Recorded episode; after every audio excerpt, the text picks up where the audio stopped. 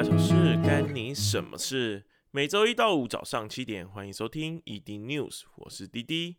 今天是十二月十二号，双十二，过了一个周末，迎接新的一周。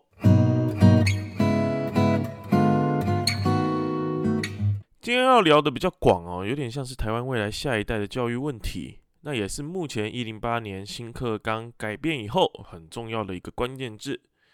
看懂新课纲的关键字，素养是什么？怎么学？未来 Family 生活教养爱，作者王慧英报道。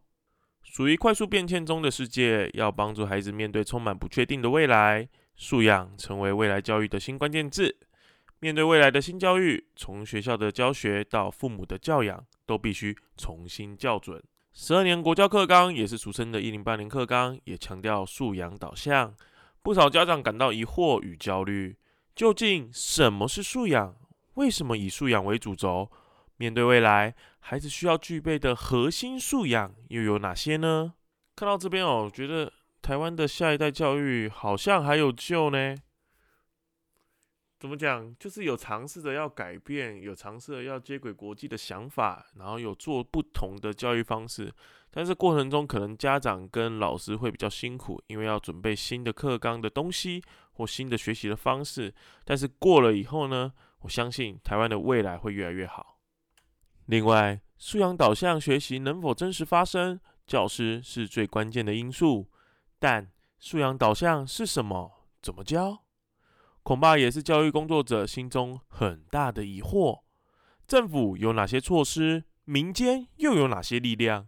陪伴第一线教师的培力与真能。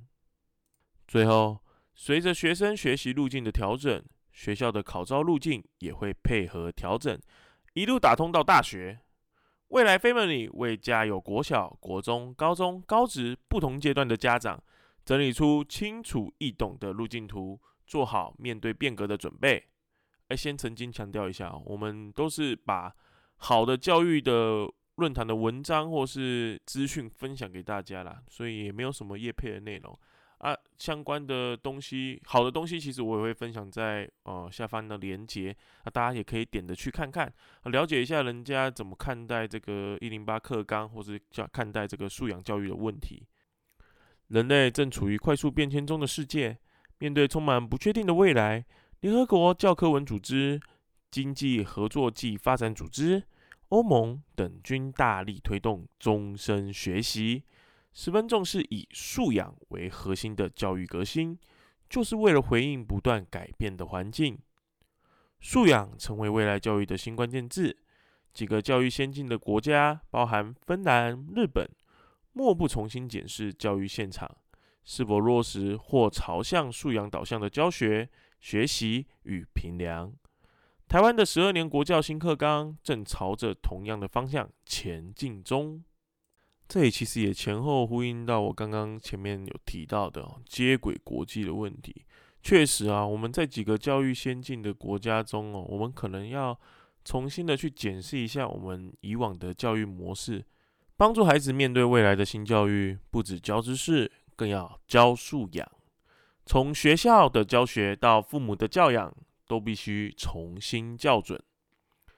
诚如品学堂创办人黄国珍所言：“世界地图并不是世界的本身，就像有知识不代表有条件和能力去对应我们看到的事情。在二十一世纪的教育，透过手机就能快速取得知识。面对未来，需要的是将知识变成力量的能力。”我们前面几集也有分享到。就是有一集有提提到说，成功的家长哦，并不是禁止小孩子玩手机哈，而是要教孩子如何善用他的手机，善用他的智慧型装置。那这个也是，我觉得这也可以纳入素养教学的考量之一哦。就是家长怎么陪伴孩子，去关心孩子，陪着孩子学习，教导孩子如何去分辨事情的是非对错，从做中学，学中做。那是未来我们教育很大的改革方向。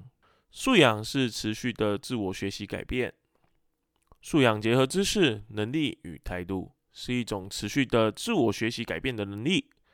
台湾师范大学教育系教授，同时也是高中优质化计划主持人陈培英谈到，面对未来，需要的是保持成长的心态，有自我调整、持续学习、解决问题的能力。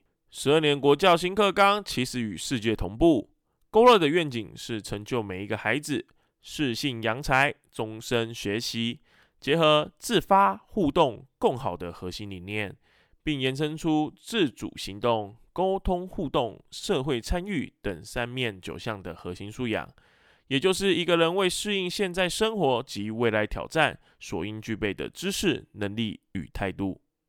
Oh my god！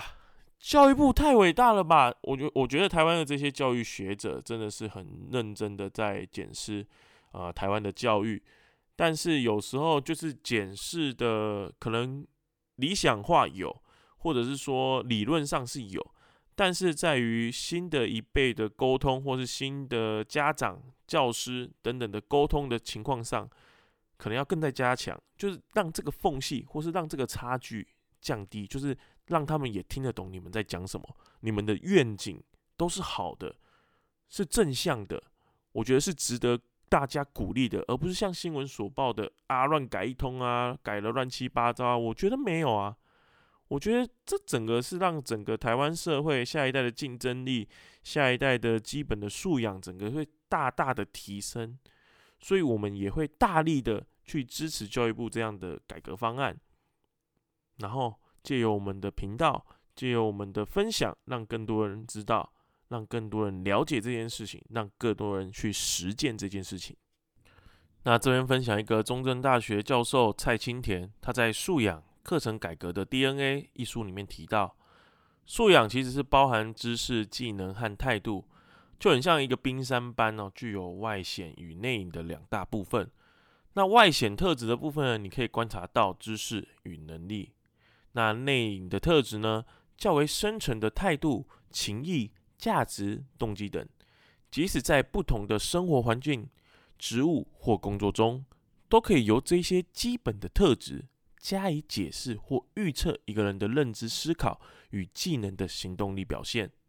记得订阅我们的频道，下一集会跟大家分享几个素养教育很重要的面向。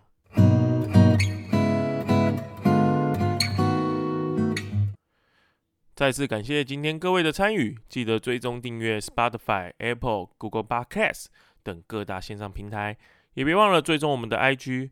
如果想要互动回应的，欢迎到 YouTube 留言。只要搜寻 ED News 一滴两滴的一滴 ED News 就可以找到我们哦。我们明天见。